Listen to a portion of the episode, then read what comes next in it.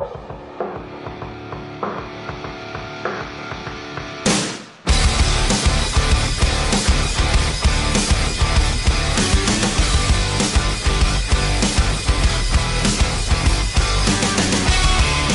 welcome to AFL Tonight, ArenaFan.com's look at everything arena football. I'm your host, Tim Capper, along with Ben Fraternale.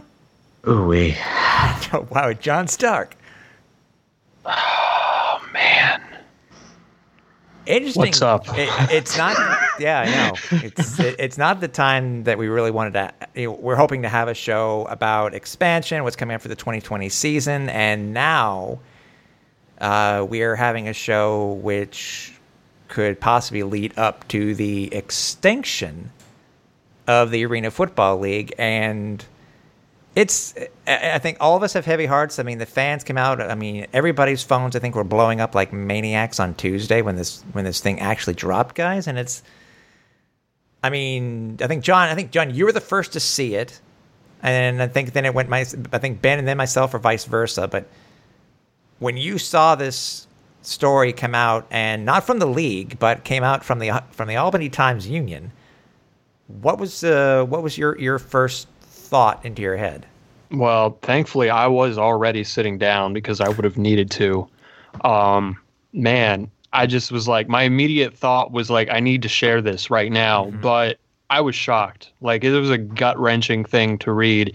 Almost like I was reading fake news or this was like The Onion. I, oh, that it's it's too much. It was too much to process, and I, I still I'm still just in shock right now. Yeah, it's, it's something that we expected. I mean, Ben, what about yourself?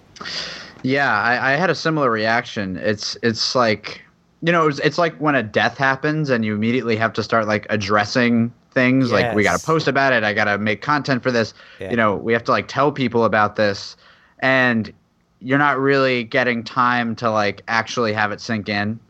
And um, happy Halloween, by the way. Yeah, it turns out turns out the ghosts from the, the AFL's past came back to haunt them, and that's pretty special for our little Halloween celebration. it's pretty spooky what's happening. yeah. Um, anyway, it's very upsetting. Obviously, uh, it's a little bit different than 2008. I mean, we both have point of references when this previously occurred, and there was a bunch of fan support for trying to get the league back on track and reaching out to owners and and and pushing from you know doing a groundswell.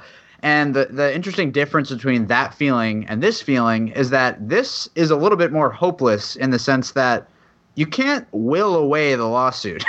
There's a lawsuit hanging over the league that is preventing them from operating essentially as usual, and that's not going to go away. You can't, you know, throw a bunch of support behind it. You can't start a GoFundMe. Although Mike Falvo of the Albany Empire has launched a GoFundMe to do this, Love so it, there's just a bit of a powerless feeling here. I don't know if you agree or how you see it versus 2008, Tim. Well, I mean, I- think the most recent um, episode that we went through was was when it looked bleak, whether it was real or whether it was contrived. The the thing with the CBA, you know, we thought Right, there was that's you know, true. yeah, because there were there were tweets and stuff going out saying this could be it. I remember putting out my thing on social media saying, you know, if this is the end, dot dot dot.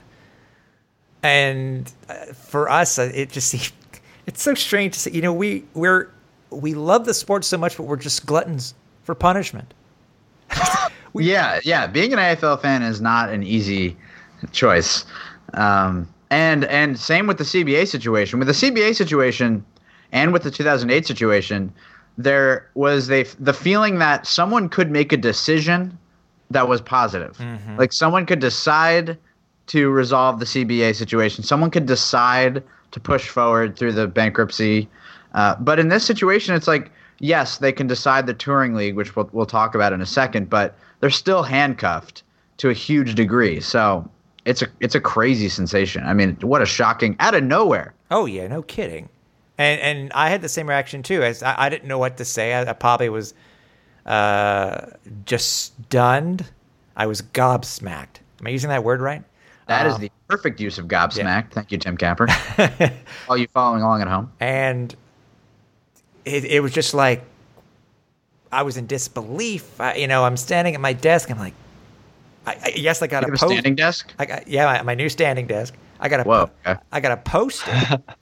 I had to post it, and I'm like, it's like, oh, I'm gonna miss my bus. Oh well, you know, it's like I Right, right, right. you know, I don't care I, I, if I miss my bus or not. I'm I, this is something that has to get out there because it's, you know, it, it it's a it's a part of our fabric, part of my fabric. So it's, yeah, it's I, I don't again gluttons, and just it's just, how are we gonna feel? Okay, you know, I've seen possible dead, you know, drop dead dates or what that would I've speculated based on what was in the actual lawsuit itself, which is, which as you said we'll talk about. Um, how are we going to feel then? You- Yeah. you know, I don't want to feel that way.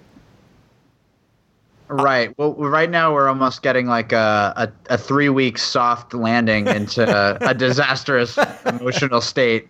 So like we're we've almost got a little bit of preparation time for that for that date, and when that hits, the permanence of that is going to be uh, traumatizing. A, a lot of people keep bringing up, oh, you're going to follow the IFL or the NAL, like. For some people, that's actually an option. Like the AFL's death is not necessarily the death of their enjoyment of spring indoor football, but Right. it's not for us. I guess I I don't know if you guys agree, but I don't think it's ever I- really been for us. No, I agree. I agree. I would maybe in passing Yeah. because I know I know some people in, in, in executive positions in the IFL. Uh, you know, like Ryan Eicher with uh, with San Diego. Right. So maybe in passing, you know, I watch. Um, I think really probably the IFL, even though I know it's a different game. But no, I, I wouldn't. I wouldn't follow any other league uh, as as as much as I do now. Just, I don't think I, I can't. You know, as I said, thirty years. No. Yeah. I mean, once you've tasted Shake Shack, I mean, Burger King just doesn't taste the same. You know what I mean? and we grew up with such an elite product. The AFL, for all its faults and for its peaks and valleys, was still always the perennial premier indoor football experience. So it still is. Whether It still is. and whether it's gone, it still will be. Exactly. in, in in in the history books, you mean? Yes. Oh, for sure. Yeah. Yeah, because as I said, because I was on a podcast the other night, uh, stadium, the Stadium Journey podcast, with them after literally the, the day that it broke. And if you listen to it, you you you'll understand that I I didn't have words to say. I could not get the words out. But lost train of thought. Let's continue. God, I, I, Okay, I, sure. I knew I was going to say something, but it's, Well, it's a, it's a you know we're all in an emotional state here, Tim. Yeah. It's it's fair enough. Oh no, oh, I know it's okay. Sorry. Oh, he's back. It was that the Arena Football League started indoor football. People need to remember that. People can be as nasty and negative and throw as much shade as they want about the supposed demise of the Arena Football League. But what these schmucks need to remember Oh, damn, he's going off. is that if it wasn't for the AFL and Jim Foster, you would not exist. Period. Period. Facts, big facts. So, yeah. So no, I would. I wouldn't watch any other league. I mean, I, I definitely just as a as a footnote, I fully support the IFL. I think Yeah. I as, as I don't watch it, but the fact that there's a long running, uh, stable, other uh, I wouldn't say the NAL is stable at all, which is fair given its youth, but the IFL is is a rock that has somehow survived and has kept teams like the Rattlers and Barnstormers alive, and I'm thankful for that. Okay, gives- Um, gives I, I could have seen, yeah. Gives me the, another team to continue to hate. Well, there you go. So, okay, let's talk about the touring model. Well, Tim, you first, wanna well, John, up? you haven't been in the, the the arena league circle as long as Ben and I have, but what what about you? I mean, could you move on, or even though the, these past three three plus years, it's made it left such an indelible mark in your brain that you would not be able to follow any other indoor type of football. I just wouldn't enjoy it. It's not that I wouldn't be willing to try. I just know I wouldn't enjoy watching NAL, IFL, you know, any of these other indoor leagues. I know I wouldn't enjoy it. Mm-hmm. And like you said, you know, there would be no indoor football without the AFL. Mm-hmm. Yeah. Yep. I think what might, I think the only, I mean, my barrier somewhat with the IFL and with the NAL is sort of not knowing what the players are paid.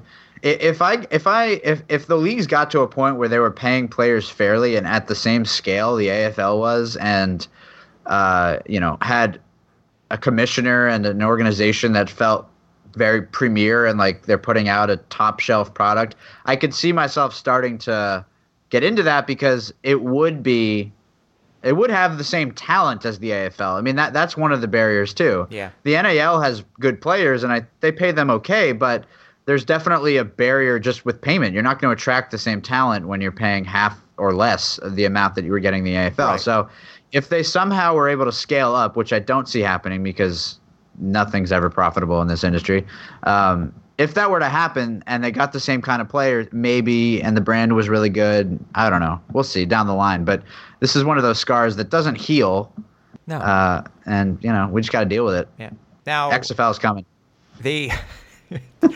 The um, you were talking about the the actual uh, uh, lawsuit itself, and I didn't think any of this. And I, and you know what? I, as much as I didn't think anything of it, guys, uh, Ivan Soto actually sent me the documents on the twentieth of October. Didn't Whoa. think a thing about it. Didn't send it to you. Didn't send it to you know to John. I didn't send it to you, Ben. I didn't think a thing of it. And then when it rears its head, you know, eight days later, nine days later, I was like, holy crap. And, and then I started reading it. I was like, oh man. And as you mentioned at the top of the show, the, the, the ghosts are coming back to bite us in the butt. And, and and and to a few of those ghosts or those named in the lawsuit are speaking of the IFL, the mm-hmm. Rattlers and the Barnstormers, and the Sharks in the NAL, yep. who I mean that's interesting, and I don't I'm not in those communities necessarily, so I don't know whether they're talking about this, but that's kind of a big deal. This could totally screw over those leagues too. Yeah. No, no, I, I agree. And, and there's a story put out, um, story put out in the Arizona paper and they they were talking about specifically about you know uh, Arizona was in this league, you know the league's going to be folding. Da, da, da. Again, the misnomer that the league is folding right there and then.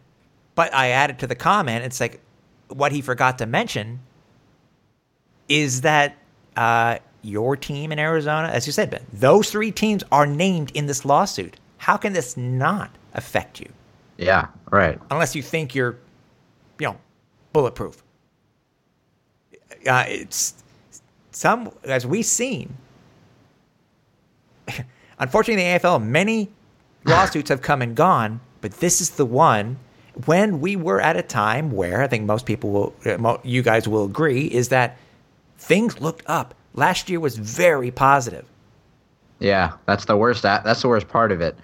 Um, it's it's that last year was such a positive experience for everyone great growth, uh, great solidification of what the league's been building on and attempting to salvage and, and move forward toward the future and developing the new model. And and I think one of the worst feelings about this whole situation is that it's not the fault of Boe and company. It's no. it's not you know there's no one to blame besides Jerry Kurz and the you know the ghosts of the past. Yeah. It's it's just like this blindsided hit that's you just feel bad for everyone. I mean, I, I something that's really been hitting me a lot over the last couple of days is that the, we work in the AFL. We love the AFL with all our hearts, and you know we do have jobs that are not related to the AFL, and we have livelihoods that are supported by other things. But right. yeah. the players don't necessarily. I mean, they could go to the NAL, they could go to other indoor leagues, but the pay is, you know, who knows what the insurance is. You know, all oh, of that yeah. stuff is completely uncertain, and who knows if they're even remotely close to those teams. And so this this affects their lives so significantly. And that that's been killing me because that's just such a heartbreaking thing to think about. And uh, just the helplessness of that. Not that these guys can't bounce back and, and figure out their own situations, but it's much different for them. And and it's like coaches have latitude. They can go to college teams. They could go to high school teams even. I mean, you know, that's actually not a terrible alternative. But players can't go back to college, can't go back to high school. Uh, they they you know have to now reconcile with their employer no longer existing, and it's a very specialized profession. So Yeah, I don't yeah. know. It's it, that's just killing me these days. What do you think, John? I'm with Ben, man. I I've talked to a few players over the last 48 hours, and they're asking me what I'm thinking, and it's just like, ah, it's too much. I I can't I can't even imagine what it means for some of these guys that started making good money within the last year or two in the AFL, and now all of a sudden it's like, well, sorry guys. Yeah, not unfortunately, not everybody can be a Malachi Jones and be drafted into the XFL. Right, Yeah, right. I, I was explaining to someone on a, an arena football Facebook group who was like, "Oh, it's okay. All the all the players will just go to the XFL." I was like, it, first of all, every single AFL player could have been invited to the XFL. No one was on contract. Everybody had the opportunity, and only I don't know what even the official count is. What like five or six players were I don't selected? Think, or yeah, I don't even think. less. Yeah, I think we might have made it up to eight. Okay, But I, mean, don't that- know so if every that's, you single know- one of them is going to stay with their team, right? Right, right. And so it's not like the XFL is this option that's easy to to move toward whatsoever because the AFL is it's a specialty of a specialty. It's like not only are you a football player, but your game tape is arena football, which everyone has come to the understanding over the last 15 years. That's a very different sport. The the tape doesn't translate. The AFL doesn't produce many outdoor professional football players. And that's been fine because the AFL has developed into a more sustainable career path because the pay is higher and players are staying in the league and it's developing career players, which has been great. But now, where do they go next? it's That's true. the thing. And and so for some of these guys who haven't gotten sniffs at all, whether it be from the XFL, you know, the game is kind of uh, similar to what the CFL is, but again, you uh, like you're saying, you have to be, you, you got to be invited. You got to be noticed. You know, Yeah. uh, um, most recently, you know, luckily Greg Reed got his shot, and there have been others that have gone to the CFL.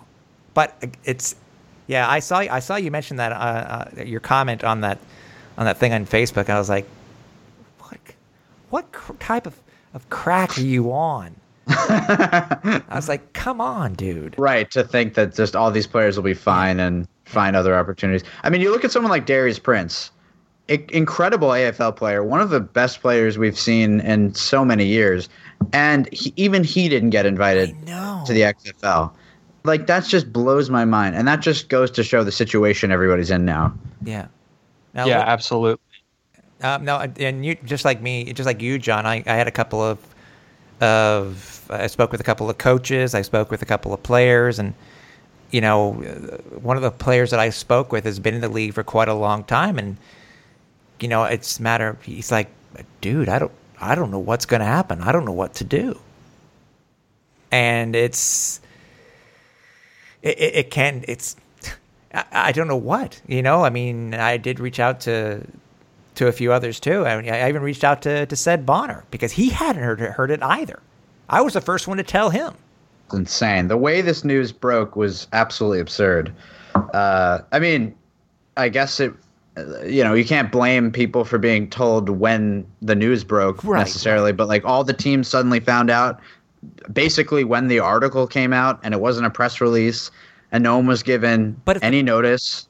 True, but if the players and stuff were told like it mentioned, like it was mentioned in, I guess in the the Times Union article, and then I guess somewhat told in in the statement from Commissioner Boe, why didn't it blow up then? Were they told not to say anything that a a release is going to go out? I, I you know what I mean? Yeah. You know, get all their all their p's and q's together with all the other teams before they announce something. Right. And that's that's something that we hope to ask when we do have a chance to speak with Commissioner Boe. Just that type of question. I mean, it's you know we've always been very candid with him. He's always been very open. And and by the way, let's real quickly, uh, Commissioner Boe, from what we heard on the interview in Atlantic City, he's been very open. He's been very open to us, and that that's I think that's people need to look at him as somebody who does like who does love this league. He could easily blow us off and say, you know, just give us the the standard, uh, you know, uh, politician answer. We've Ben, you, we've gotten that many many a time with others. Yeah, you know, right. It's night and day with him. Oh yeah, for sure. Um, but hearing him talk about the legacy costs and this were you surprised with the amount of money, John, when you saw how much it was that the uh, that the lawsuit was going for? Frankly, yeah, I really was, and I just thought to myself, "Wow, did these people really wait until the league started to do well to pull this?" Yeah, that doesn't right. make sense either. I know. I, I don't get it. I mean, Ben, I'm sure you, you, you had to have been surprised too. I mean, you saw the yeah. I, am guessing million. that that the timing well, timing wise, I'm I'm wondering if the uh, pursuants in the lawsuit uh, saw you know Ted Leonsis is bankrolling this thing. Maybe they'll just pay out. Um, but yeah, I, I don't know that the dollar figure necessarily like blew my mind because that's a lot of insurance over several years. But uh, the fact that that dollar figure, you know, it's just public, we know it, two point mm-hmm. four million or something. Two point four five, yeah. Yeah, two point four five uh, you know, that being this roadblock that the AFL can't necessarily overcome. And we all know that the court system is, you know, snail pace. We're going to be waiting quite a while before this is ever settled. Unless, so, unless yeah. the, the option of arbitration actually is looked at seriously or somebody makes an offer to settle. Right. Someone mentioned uh, the Rattlers owner will just pay everything. Don't worry about it. that that they they are so invincible and so eager to. They pay travel costs for other teams. I mean, maybe we'll get you know a uh, angel investor to just wipe away this lawsuit. Well, I think that's that's the thing that's what we've been trying to do, though. We've been trying to get the money. And that's another thing we want to talk to the commissioner about is where, you know, what was the league looking to get as far as an investment Right. And yeah, where separate... and where did it go wrong? At what point was it like, eh, we, you know, we graciously decline? Right. Yeah. So I think that one of the biggest things mentioned here, which is sort of lost in the whole story, is that the AFL failed to secure venture capital. Which, when we talked to Boe last time, he was discussing the AFL is being looked at as a startup business now. Mm-hmm. We're looking for investors to continue expansion as a company that's generating revenue through betting, et cetera, et cetera. And looking at it as a startup model, they were unable to secure invest investors, and that that had already brought them to the brink. That that's that's another major point here is that the AFL potentially was already not going to play in 2020 as usual because they simply didn't have the money to do so and they didn't meet their funding goals and they didn't weren't able to sell the AFL as expected. Yeah. I think a lot of us when we first heard that he was uh, or that the AFL was being positioned like that were a little bit concerned because the AFL is not traditionally a profitable business.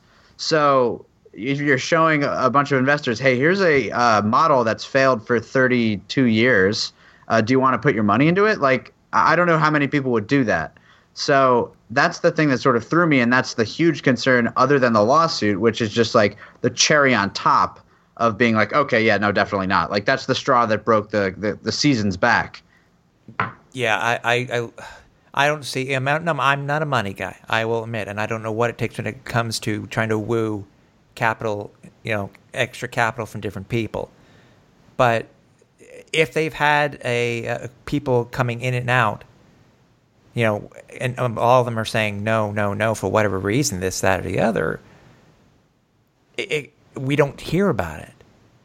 And it can get frustrating because you know, so much momentum, you know, and I guess going back to Arena Bowl, us, where there was supposed to be an announcement, it was put off.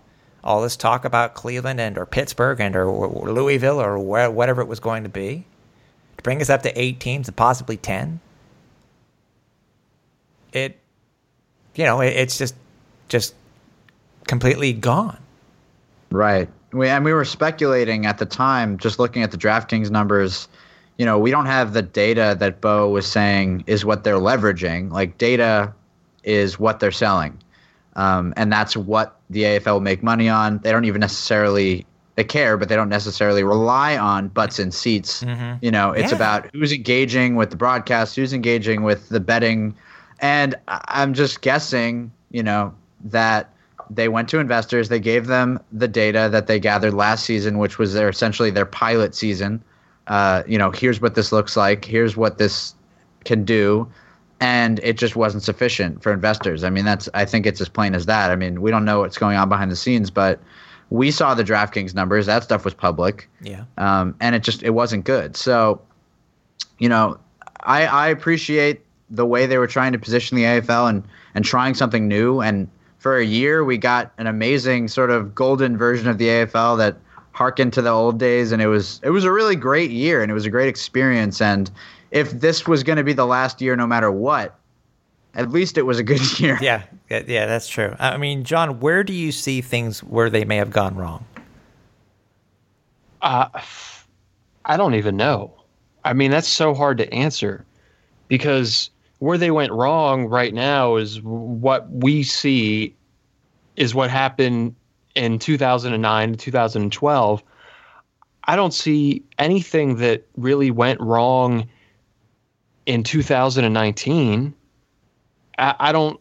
It's hard to say what has gone on behind the scenes when it come or when it's come to like trying to get capital raised for the next year or expansion cities or the future. I mean, I can't even speculate because I just don't know what went on behind scenes. Hmm. Right. We know that the AFL, for its entire existence before last year, was surviving because franchises were surviving. The league was sort of the shell. The franchises did or didn't make money, did or didn't have owners that were just willing to lose money, and were just happy to keep their teams afloat because it was a great community thing and, you know, whatever it was.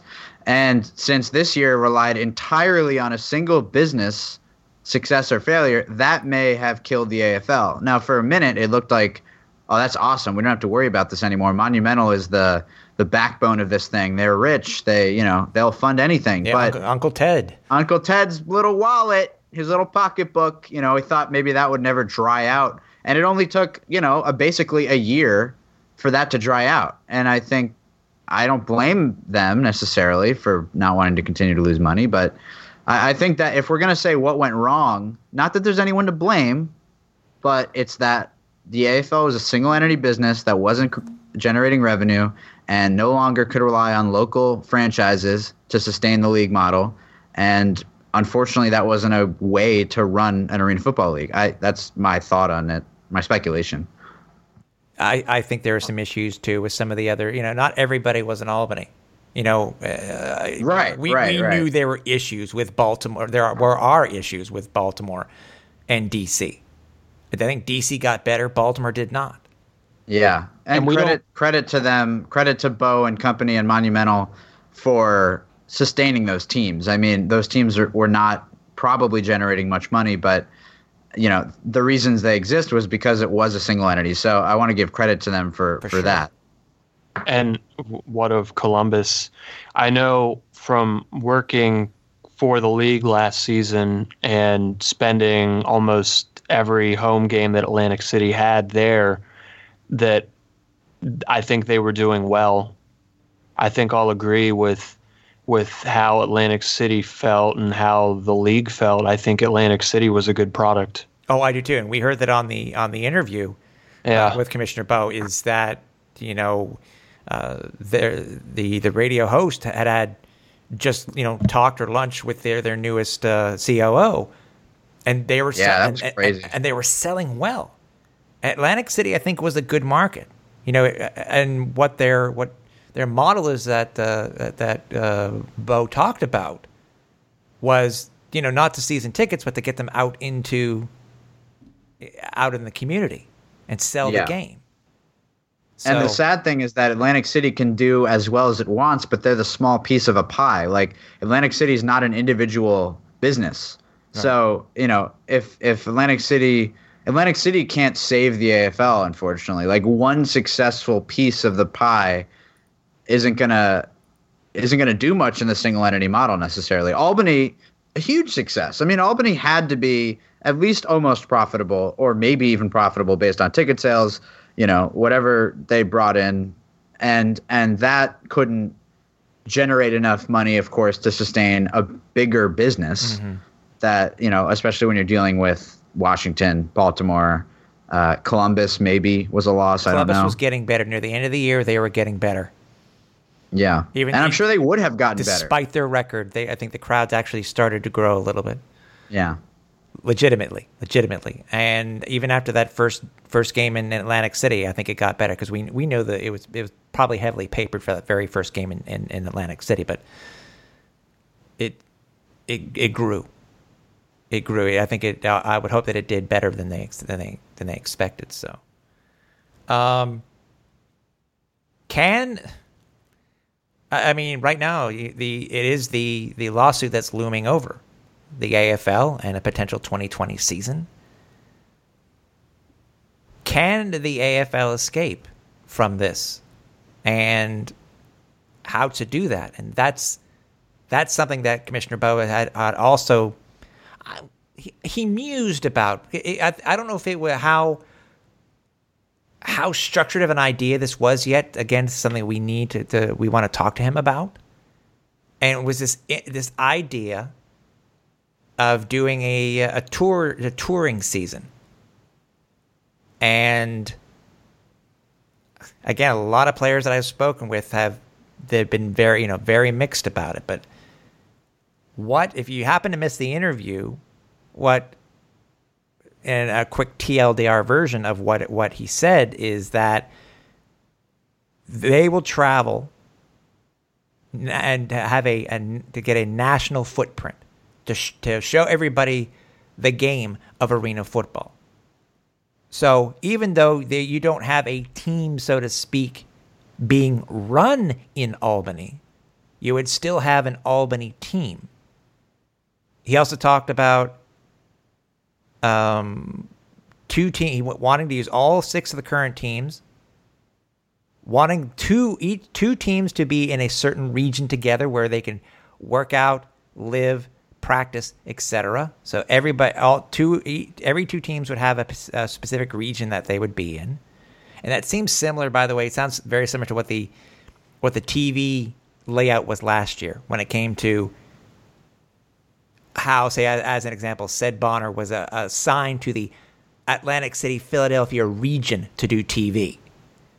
Um, but then and would, how Baltimore and DC function as franchises, right?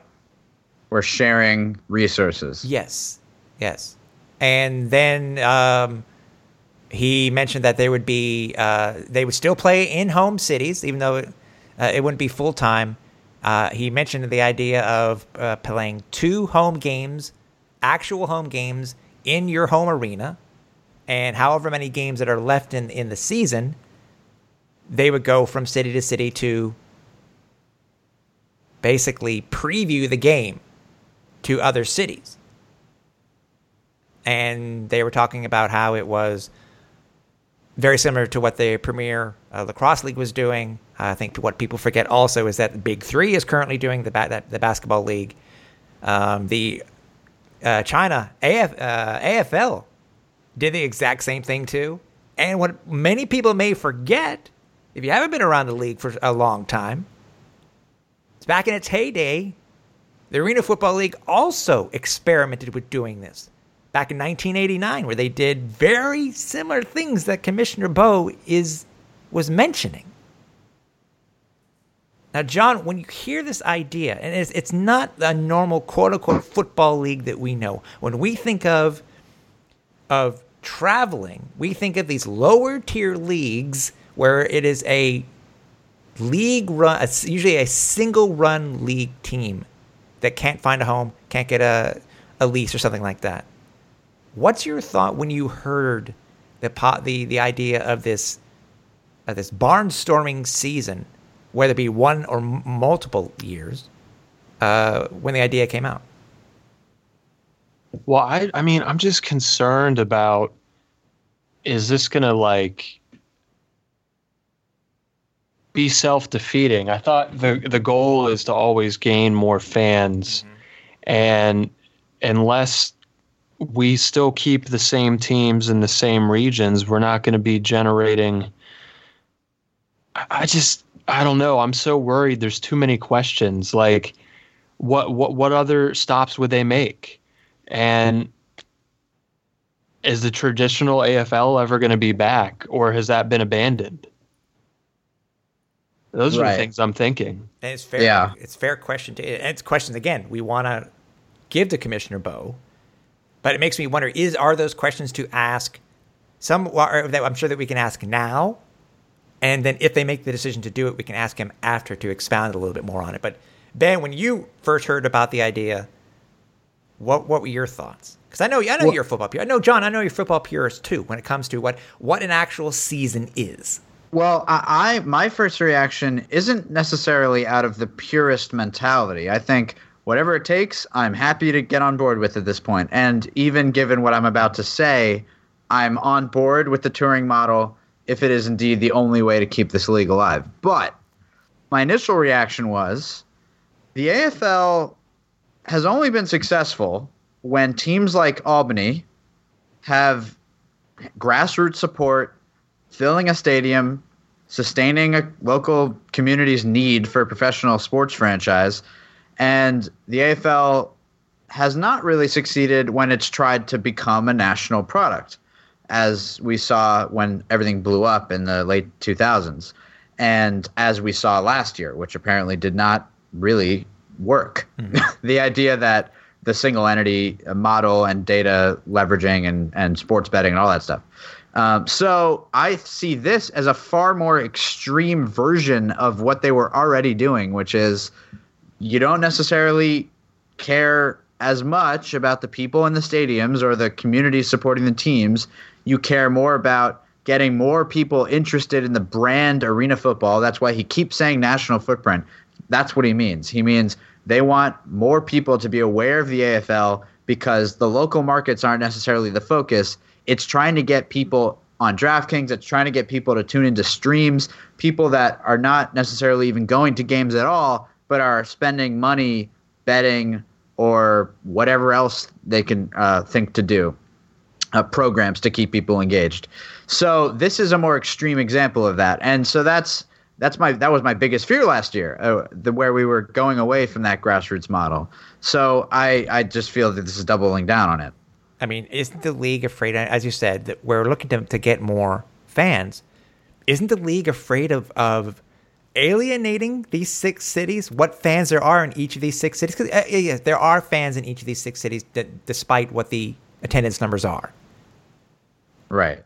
Yeah, I don't. I don't know. I mean, I don't know if they care. I mean, they care. Of course, they care, and and they don't want to burn people, although they will in doing this. Mm-hmm. But um, I think those same people have to think about this in just terms of survival mode. If if this 2.4 million dollar lawsuit prevents them from staffing teams in separate cities, and the only way to do this, and the only way to keep these teams that we've loved in you know Philly's example for for many years, and Albany's example reaching back so far, in order to keep these teams alive, there's going to have to be a sacrifice in the interim to get through this period of legal hangups. Yeah. And so I do think people are going to be scorned, but that's you know that's just they're going to have to deal with it. And I and I'm worried that this won't work and that that will be the end of it and that it'll be like kind of a weird year but but if i'm if it's me and you tim who are just lifers and all we want to do is i mean and you and you're actually honestly a very good example of this you are someone who doesn't live in an afl city yeah you're actively engaged mm-hmm. you're a content creator and and you're sort of although you don't engage necessarily in the betting, you are an active brand person. Yeah. So I'm a brand people, ambassador. You're a brand ambassador, Tim. And so people like you are who the AFL want to remain engaged. And so I think hopefully people will stick with it if this does happen. And by the way, John, you were mentioning before how it would work. I'll just give you a quick example. So in oh, in '89, uh, because there's so few teams, as, and there was there was only a uh, a five week schedule that year. So the first week they played a home and home. The next week, a one t- one team played. Uh, team did team did play at home. Actually, no, I'm wrong. No, no, no, that's week two. Sorry. Um, sorry. Week one, it was either way. It was it was traditional home, home and away. But within week two, that's where they started to preview the or an exhibition, even though they were regular season games, have an exhibition game in these other cities. What's funny is Maryland that year they played in Baltimore. Where? Royal Farms Arena. Yes, I kid you not, guys. Um, they also went to Sacramento, Richmond, Ohio, Cincinnati, Ohio, Atlanta, Georgia, and then they actually played a a playoff game in Sacramento. They played a uh, a semifinal to go to the Arena Bowl. And I would love to go back and see what people thought because obviously this was only the year three, and it, and the downsizing was because and the change was because of the, the money issue and the, the infighting. Wow, this sounds so similar. The infighting with the the the owners and uh, and Foster. So you know, obviously the internet didn't, didn't exist back then, stuff like that, and I can only imagine, guys, the comments. It probably the same type of comments. If the league goes through with this, which I'm open to, by the way, because hell, I was open to, I was open to the uh, to the aggregate scoring. if you can get into aggregate scoring, you Yeah. can get into the touring model. Yeah, exactly. Tim Capra, Tim, 2019. Tim takes what he can get. Yeah, I Yes. Yeah. I respect that.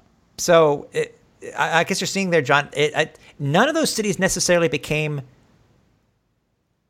Uh, they actually did. Uh, Cincinnati became an, a, a home for a team. Uh, Sacramento did, and then later on, way later on, Atlanta did also. So it's just a matter of how it will be structured. Yeah, and and it's certainly to me, uh, on top of everything else I'd said previously, it does sound expensive to me. Like Yeah. the the Tampa Bay Storm, uh, among other things, it sounded like the burden of travel costs without having Orlando and and Jacksonville in their vicinity was just getting prohibitively expensive. It's very expensive to fly football teams around. It's a lot of people, a lot of staff, and if you're going to play games in Vegas, you're going to suddenly incur those costs tenfold when teams mostly last season were driving. Columbus was the only team that was harder to reach uh, for for teams. Uh, so I don't know. It's it sounds like it's not like going to save a ton of money. Well, I yeah. agree. I definitely agree with that. But from something I read or heard somewhere, they're going to possibly plan to have players in a regional center practicing and living in the same area. Yeah, that that's, that's yeah. I mentioned that. That's exactly what the commissioner mentioned. Something to that. Yeah. something to that effect. Yeah. Like- yeah, sorry like guys, I, I fell I fell out of the show. You know, I've got a lot of wind here, and it knocked out my power. But Whoa. I guess it wouldn't be Halloween without Not um, howling winds. Yeah. howling winds and no power. Suspending operations. Yeah, what's your well, what's your thought on that, John? Because we mentioned that, and I think even though that seemed to save money because you're only doing one location or, or three locations, you know, region, you know, three regional locations. What's what's your what's your thought on that? I mean, do they do you dare place one in the west, one in the one in the central, and one in the east in the United States, or like I had mentioned before, like which it was for TV and said Bonner, he was in the Atlantic City, Philadelphia region for his broadcasting. Yeah, um, I it's I guess it's going to have to be based on whatever the actual model is going to look look like. Uh, it's just a lot to speculate on. I would Yeah. I would I mean I would assume that yeah, it would be smart to have two teams per region or, or something to that effect. Right.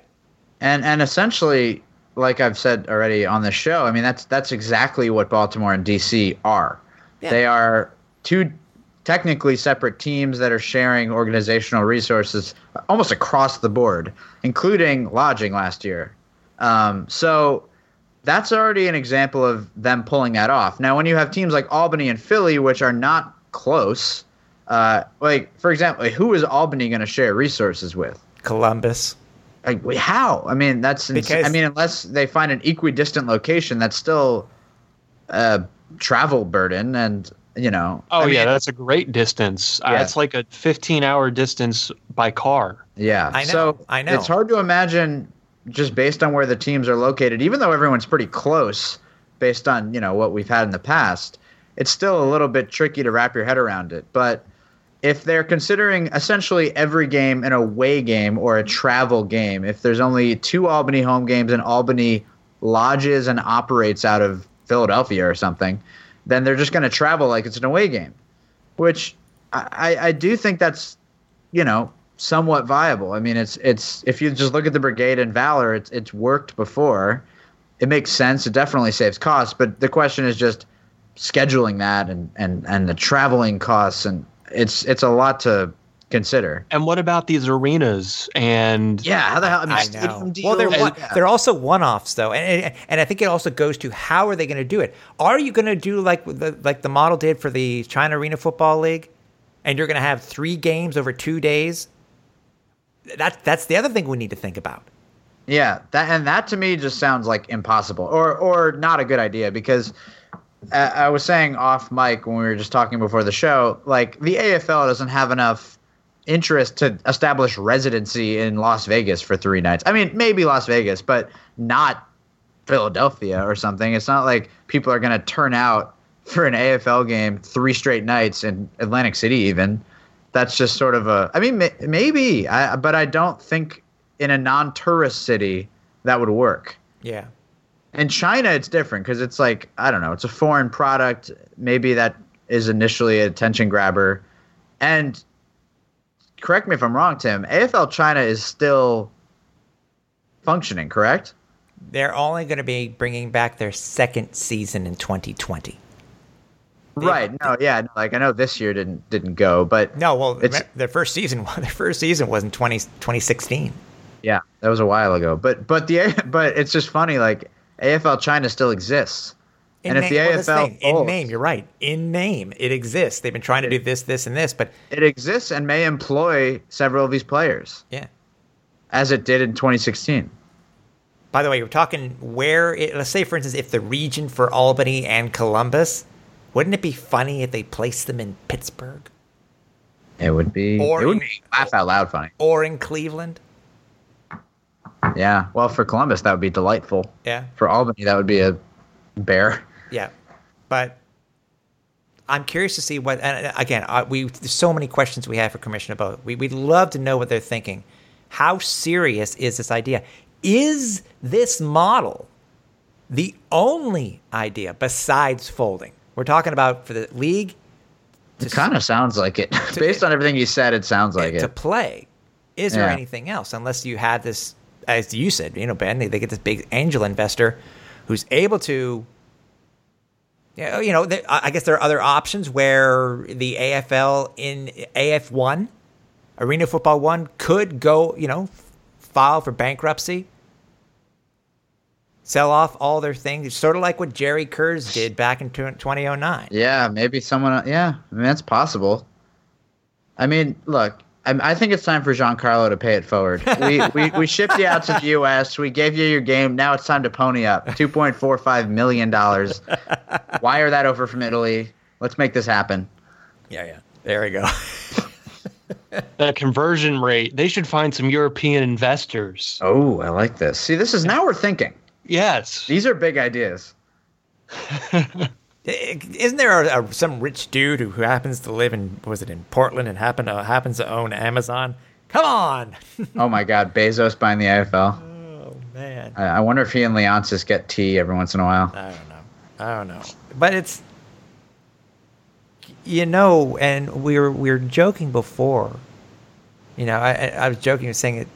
You know, we don't want it to be our, last show. We we don't want it to be our last show. We're dead serious because you know if this doesn't work, the the league. Uh, uh, you know, we joked about it before. You know, the, league will be done very possibly done. And everybody's talking about, well, we'll take a year off and come back. You and all th- guys, all three of us knows that we don't think there's any way in hell that this league takes a year off and it comes back. Yeah. If if the league uh, succumbs to the lawsuit and decides it's not financially viable, that's to me just the end. Period. And a good question that was brought up on the message boards was that does the league have any ramifications themselves and going after this group that did not pay it I'm guessing. I'm guessing they, they don't have any. Like the the dream version of this is somehow this gets hooked on Jerry Kurz and he has to suffer the consequences. But I truly believe that when the AFL, uh, when all of these assets were sold to Leonsis and Co., they inherited the financial and legal liabilities of the previous organization. I don't think the individuals the individuals aren't really aren't named in the lawsuit. They're no it's just teams so unfortunately that's I wish. but it's so damn it's, it's damning though it's damning because it's it's it's jerry kurz's name on everything Yeah. It sucks that the AFL didn't know about this before. And we don't know if they did or didn't, but That's- you have to assume they wouldn't have initially gotten into this business if they knew there was a gigantic question mark that could come back to bite them in two years, you know? and that will be another question we want to ask Yeah. so um Should we do our good, bad, uglies? everything's ugly Um, the frat does not like that. One thing I think we can say, which you know, out of everything that we have said, obviously, and I, I was, I don't know if you guys got the email, but uh, getting an email from Jordan in Albany, thanking everybody for everything that, not necessarily that they we quote unquote put him through, but everything that that he was able to experience the you know working with us all. And he even said here he said let's let's you know if you have any you still want to chat offline here are my coordinates and we can do so. We we, we think we we go to so many games and but we sometimes forget about you know oh these are people too. Even though we're dealing we may deal with them on a on a you know on an email basis or whatever but you know these, these people did lose their jobs also. But we but we obviously anybody that we have ever dealt with we want to thank because yo you let us in the building yeah, you let us run around. you let us in the building so we can't thank you enough And we hope you get your Arena Bowl rings. oh yeah and Albany Oh, no yes. kidding Mm. but but I just meant overall and you know in, Oh, I know, I know. yeah the guys in Columbus and, and Yeah, Philly yeah. and then and obviously you know we want to thank the fans you know I would have been talking to myself for 20 years if it you know if if if I didn't have people listening to us And in some ways we are. no, but I yes. Um, but we can we can say this. I mean, if we we will be back, we uh, the three of us will be back no matter what. We have ideas of what we want to do, and we can say there have been questions before. Will the will arena will arena fan cover the other leagues? The answer straight up is no. No, we won't. We were born for the Arena Football League.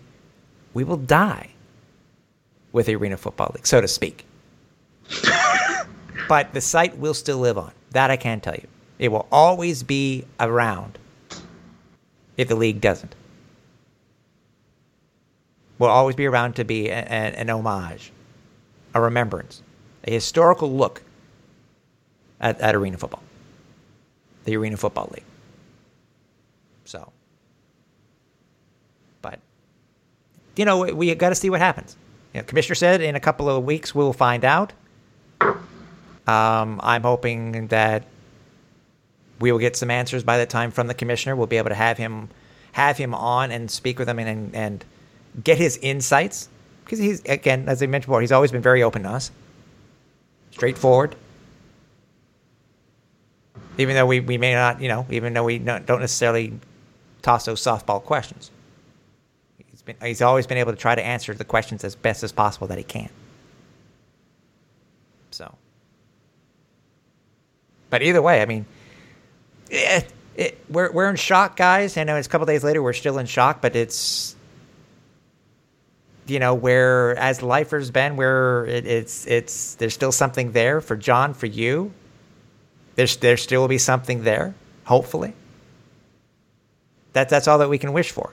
It's something new. You know what?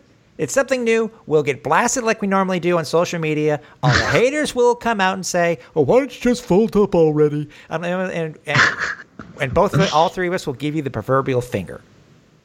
You know, haters will hate. They will, I get it. Haters will hate. and Haters uh, gonna you know, eat. they will. The only, and the, the only regardless, thing I, the you only know, thing I got to say to them is, uh, how many years has your league been around? Oh damn.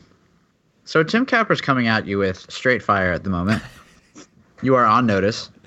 Um, Am I? Yeah, on, I am I on eh, fleek? You oh you may be on fleek. I mean, I, I you're you're verging on fleek, and I think we're all very nervous about that. He's it, he's ringing hell's bells on Halloween. Yeah. Hey, just- there we go.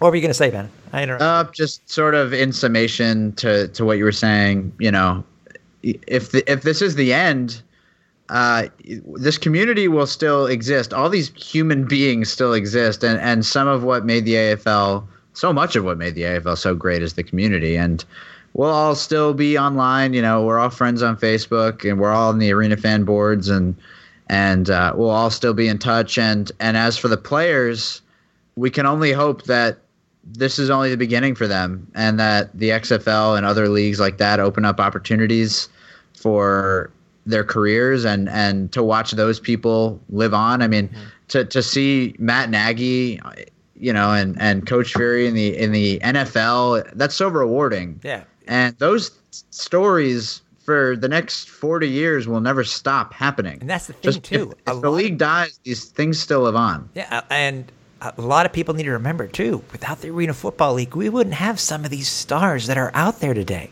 Some of these Yeah. well-known coaches. The Saints wouldn't have their head coach, most likely. Who knows? The, yeah, I mean the freaking head of the Hall of Fame, the NFL Hall yeah, of Fame. Kurt Warner. He's our guy. Where would Kurt Warner be without the AFL? Honestly, Stop and Shop. Maybe Kruger's. Piggly Wiggly. But yeah, no, that's fair. I mean, the AFL has a has a legacy, and I, and it's not well known, and that's a shame that more people aren't aware of the AFL's uh, footprint. But that's something that you know, as fans, we'll always have that. You know, if if anyone always asks you, "What- what was that thing you were so obsessed with, we'll we'll be able to go down the laundry list of amazing stories that emerged out of the AFL and all the people who Yeah. even who knows coming up might get coaching jobs, might play on in different leagues, and and uh, the legacy will always exist. And there are- years. I mean, Yeah, there are stories to tell. yeah, we the AFL tonight may be rebranded if the league goes by. But there are stories, 33 years of stories that I'm sure everybody who follows this league would just love to hear. yeah. If they're not too scorned. Yeah. No, I, that, that- those are the best type of stories. That's true, Tim. Those are the best type of stories. So, it's you know, it, again, it, it, what we got to see what's going to happen. I mean, um, I mean, John, can you add any, anything else to what what we've said? I mean, in summation, I would just like to thank all the fans. No, I'm just kidding. Um, but for real, in summation, no, it's it's not goodbye. It's see you later because it's just like you said. There, we we we we will have plans. Mm-hmm. We'll, we will be back, Yeah. and we will be back if it's a touring model or if there is no AFL. Yep. Yep. And you know what? And you know what? I don't know how well this will start, but just to show how you feel about the AFL and, and its history, if you've been, whether you've been a fan of it for a year, whether you've been a lifer since '87, whether you just came in after just for the Jon Bon Jovi era, or or or for John Elway, no matter the good or bad that he did for the league. Just just rep the league itself on social media, whether it be social media or on Facebook, with the hashtag Arena Football Family Forever. We'd love to, we curious to see how, how it would pop up, How how how if it can go quote unquote viral. Hashtag Arena Football Family Forever. But It's a long hashtag. I know. Eh?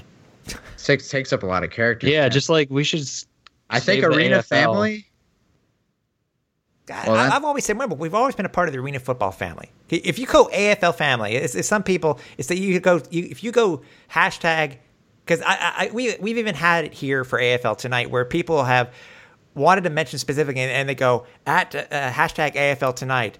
And they're like, well, and they're talking about the Australian Football League. Right. If you tag AFL on Twitter, it comes up with a little icon. That's definitely not our icon. That's, that's what I'm saying. It's, it's always, we've always been part of the arena football hey, if it helps us go viral, let's do yeah, it. Arena Football Family. So I mean, Arena Football Family forever. But yes, so we will be back. We again, we are hoping to have the uh, the exclusive interview with uh, with Commissioner Randall Boe. When we do, we will make sure that we get that to you. Um, you want to listen to this show or any of the ones that we've had before? Uh, you can head over to uh, to SoundCloud, Spotify, Stitcher, uh, Google Play Music, or Apple Podcasts, um, and take a listen. But uh, this isn't goodbye. It is we'll see you later. And we're hoping to speak with you in the next couple of weeks. So, um, for everybody here at AFL Tonight, for John Stark, for Ben Fretronelli, I'm Tim Kepper. Watch the rebound off the net.